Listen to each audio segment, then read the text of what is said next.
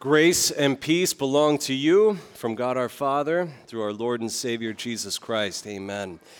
Sermon text that we have before us this morning is from 2 Corinthians chapter 12. We hear verses 5 through 10. Please rise as we hear these words in Jesus' name.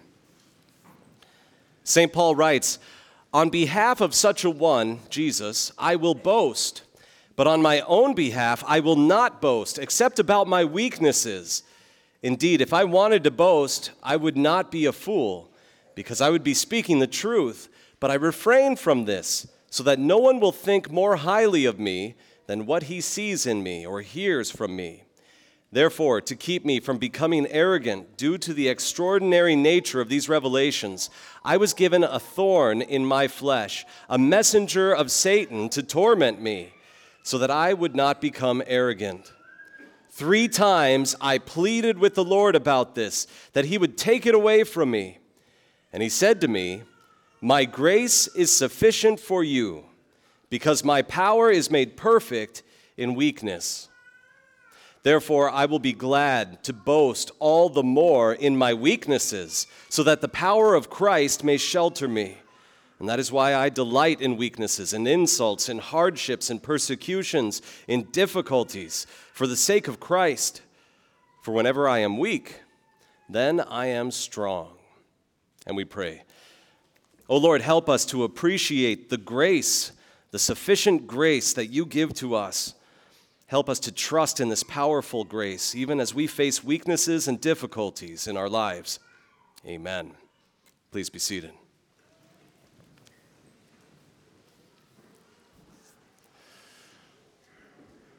God hears prayer. God answers prayer. But God doesn't always answer prayer in the way that we want Him to answer prayers. St. Paul learns this lesson here in our text, and he's talking about it because he had this thorn in his flesh, this messenger of Satan. We don't know exactly what it was, it could have been anything, but it troubled him. He goes before God repeatedly Lord, take this away from me.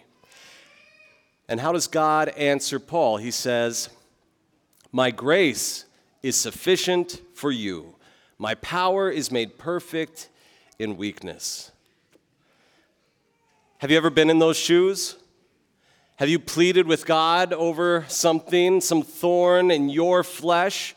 Maybe some pain, some suffering that you were enduring, some agonizing situation, maybe a, a loved one who was sick or dying and you go before God with groaning, with tears, and you're pleading with Him, answer, do things this way, Lord. And yet God says to you, You have my grace. He says to you, I know something better. And so I want you to deal, I want you to bear this weakness and trust me. It's hard to do, isn't it? How do you react in those situations? Are you satisfied with that answer? When our prayers are seemingly turned away, when God chooses to go down a course other than the course that we have outlined in our own heads, well, then we're tempted to, to think all sorts of sinful thoughts. I've heard people, people who suffer terrible thorns and afflictions, I've heard them say, God must not care about me. Why would God allow this suffering to come upon me? Maybe God isn't even real. How would you respond? How would you answer a person like that? Now, of course, the devil and our spiritual enemies, they're trying to run with that. They're trying to get people to think God must be evil or God doesn't even exist. Why do you believe in a God that would allow suffering? They ask. I've known others who have faced these situations in their lives where their prayers are not being answered in the way they want them to be or according to the timing that they think is best. And this causes them to then fall into despair. I've heard people say, I must have done something really wrong.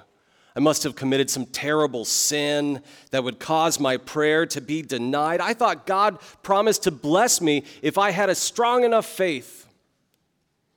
So I must have a really weak faith. Maybe God is punishing me for my lack of faith. How would you answer that thought coming from someone who is dealing with some thorns in their flesh?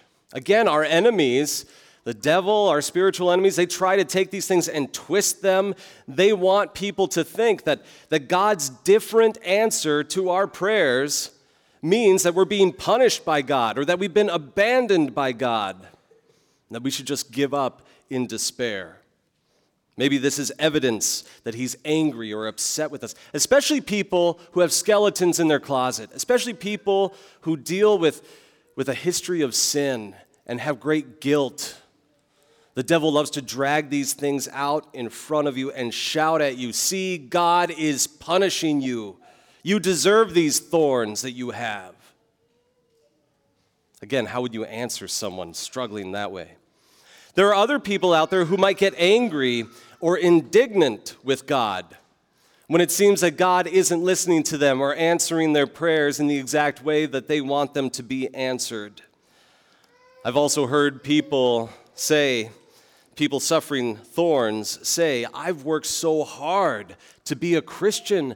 I've endured the burden of being a Christian. I've, I've experienced the heat of persecution. God, you owe this to me. You have to do what I say or else. How would you respond to a person with those thoughts? What answer would you give? Again, this is a dangerous trap that our enemies lay for us, and especially for church going, devout Christians. They're tempting you to become self righteous, tempting us to act as if somehow we've earned God's favor and that we can force Him or coerce Him into answering our prayers in this exact way that we think is best because of our own goodness, because we deserve it. But then what happens when God says, I know better, and I'm going to take this other course, this other path? Then we're tempted to become angry, indignant, prideful before God. When you're tempted to think in any of these ways, I encourage you to listen as, as Paul listened to God's answer. God answers all of these thoughts in our text when he says, Grace. Grace is the answer. My grace is sufficient for you and for your thorns. When God says this to Paul here in our text, he's really saying, Remember, Paul, no matter how hard things get, no matter what happens in your earthly life, however poor, weak, afflicted, persecuted you might be, remember that you are among the most favored, most fortunate of people because you have my grace.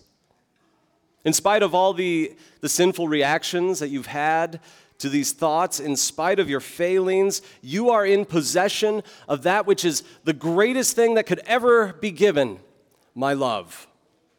And I want you to appreciate this treasure, God says. I want you to, to trust in it. After all, if you have the love of Almighty God, what do you have to worry about? Dear friends, this is also what God wants you to know. When it seems that your prayers are not being answered in the way that you want them to be answered, don't be discouraged. Instead, take heart. God also says to you, You have my grace. I love you. I'm going to be working for what is best for you. I want to bless you, so trust in my grace. My grace is sufficient for you, God says to Paul, for my power is made perfect in weakness. My power is made perfect in weakness. Even in those times when we are feeling completely lost and defeated and totally weak, when we can't see a possible way out of the mess that we are in, when we are stuck with all of these thorns in our flesh, God reassures us I'm still in control. I am the one who is at work here, and I'm going to work for your good. And He does. Even when we're feeling at our weakest, even when we are feeling most defeated, my power is made perfect in weakness, God says. Even when everything seems to be completely dark and lost, that's when God does his best work. Isn't this, in fact, God's favorite way of operating?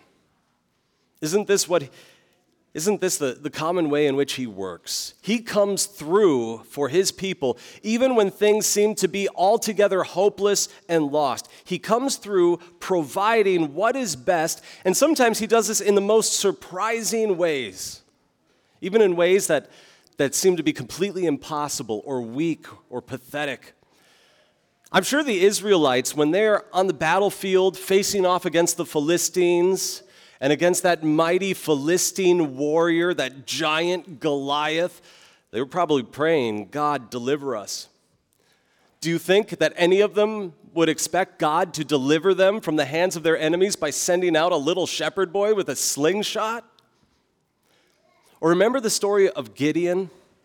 If you're unfamiliar or it's been a while, I'd encourage you go read it later. Judges chapter 6 and 7.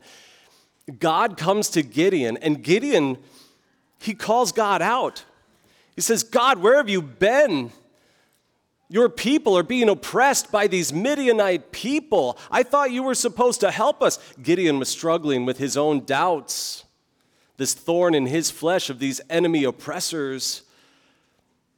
God says, Gideon, I've been waiting for you to lead my people in victory over them. And Gideon, again, he scoffs at God. He says, Impossible. Me? I'm not a warrior. I'm a weak coward, God. And yet God reassures Gideon. And he says to Gideon, I'm here. You have my grace. I will be with you. I'm going to come through for you. Trust me, Gideon. And so Gideon takes God's army, the Israelite army, and then God even whittles that army down from 22,000 soldiers to just 300. 300 and they don't even have weapons. Instead, they have trumpets and torches and jars. And those 300 soldiers with those objects, led by God, seemingly weak, pathetic, they lead God's people in victory over the oppressive Midianites. God does his best work, his most powerful work, when he works in ways that seem to be small, weak, sometimes pathetic and this is also the case when it comes to the greatest victory that God has ever achieved. Think of the victory of our Lord Jesus over sin, death, and the devil. There are many people out there who look at Jesus and they see him as small, as weak, as pathetic. And it's true that during his earthly life, Jesus willingly chose to humble himself. Here he is, the Son of God, existing from eternity. Through him, all things that have been made exist. And he chooses to be born. Paul talks about this in Galatians 4 born under the law.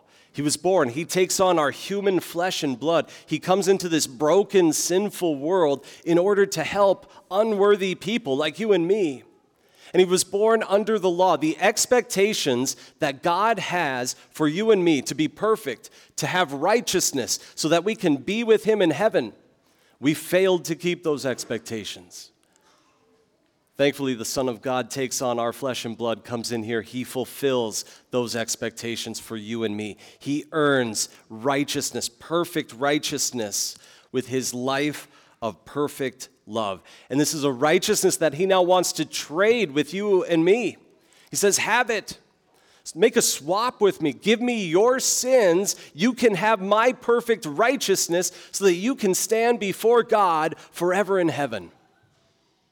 And as for our sins, he takes those sins upon himself. And again, he humbles himself lowly, small, seemingly pathetic, Jesus willingly goes to the cross. He humbled himself, became obedient even to the point of death, even death on a cross. He takes our sins, all of those times when we might have doubted God, all of those times when we might have fallen into despair, all of those times where we had self righteous thoughts. He takes all of those sins, He has them nailed with Him to the cross in order to cancel them. He redeems us, He buys us back. Talk about thorns in the flesh. He literally had thorns pressed into his, his flesh with that crown of thorns as he suffers and dies upon the cross.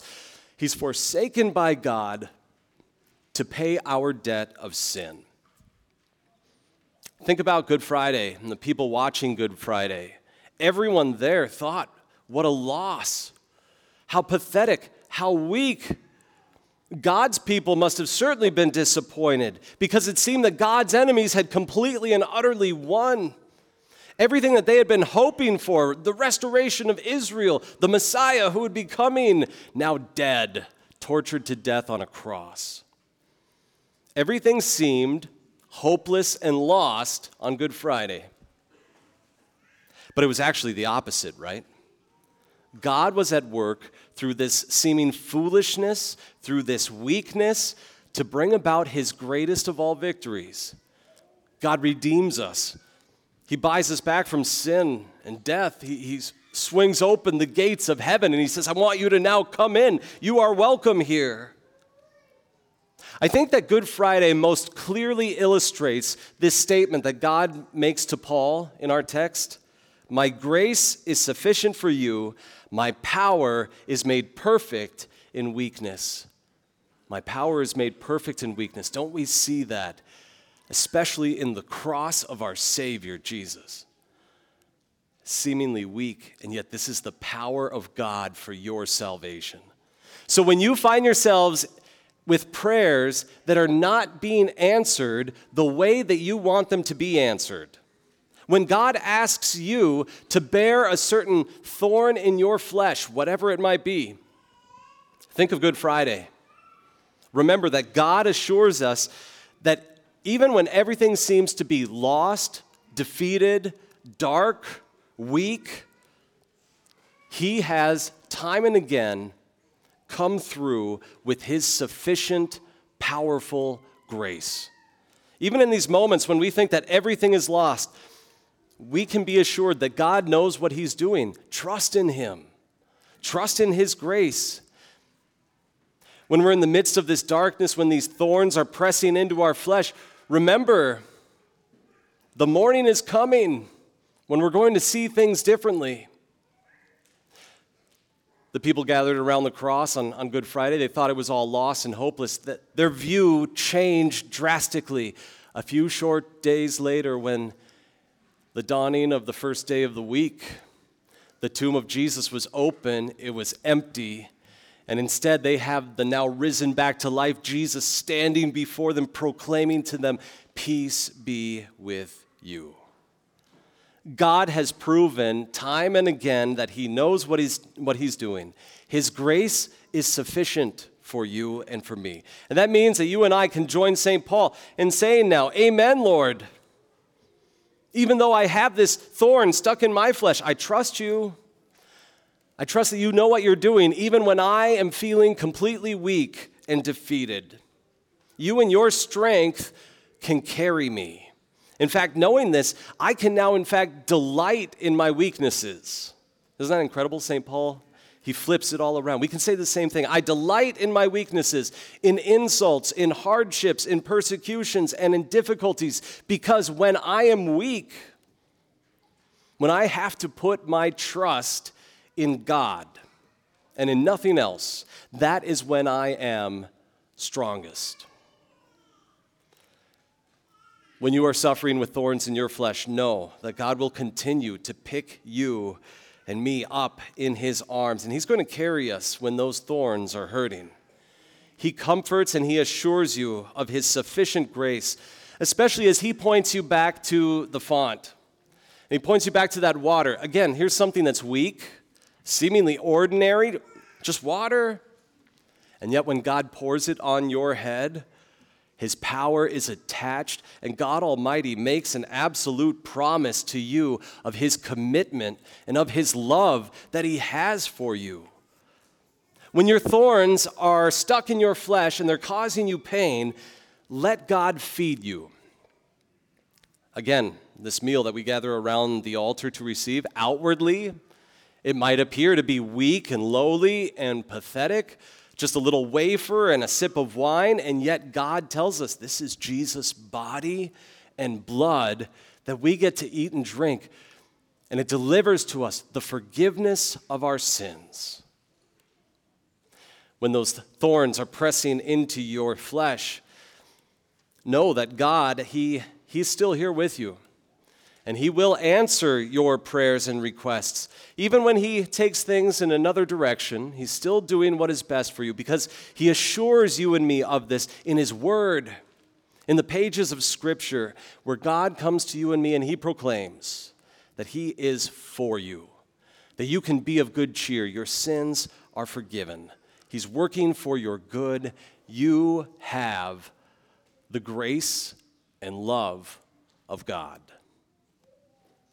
So join St. Paul in boasting, boasting not in yourself, but boasting in God. Rejoice in God's power. Even when those thorns are stuck in your flesh, and you can do this because you have the all sufficient grace of God. Amen. The peace of God that passes all understanding, guard and keep your hearts and minds through faith in Christ Jesus to life everlasting. Amen.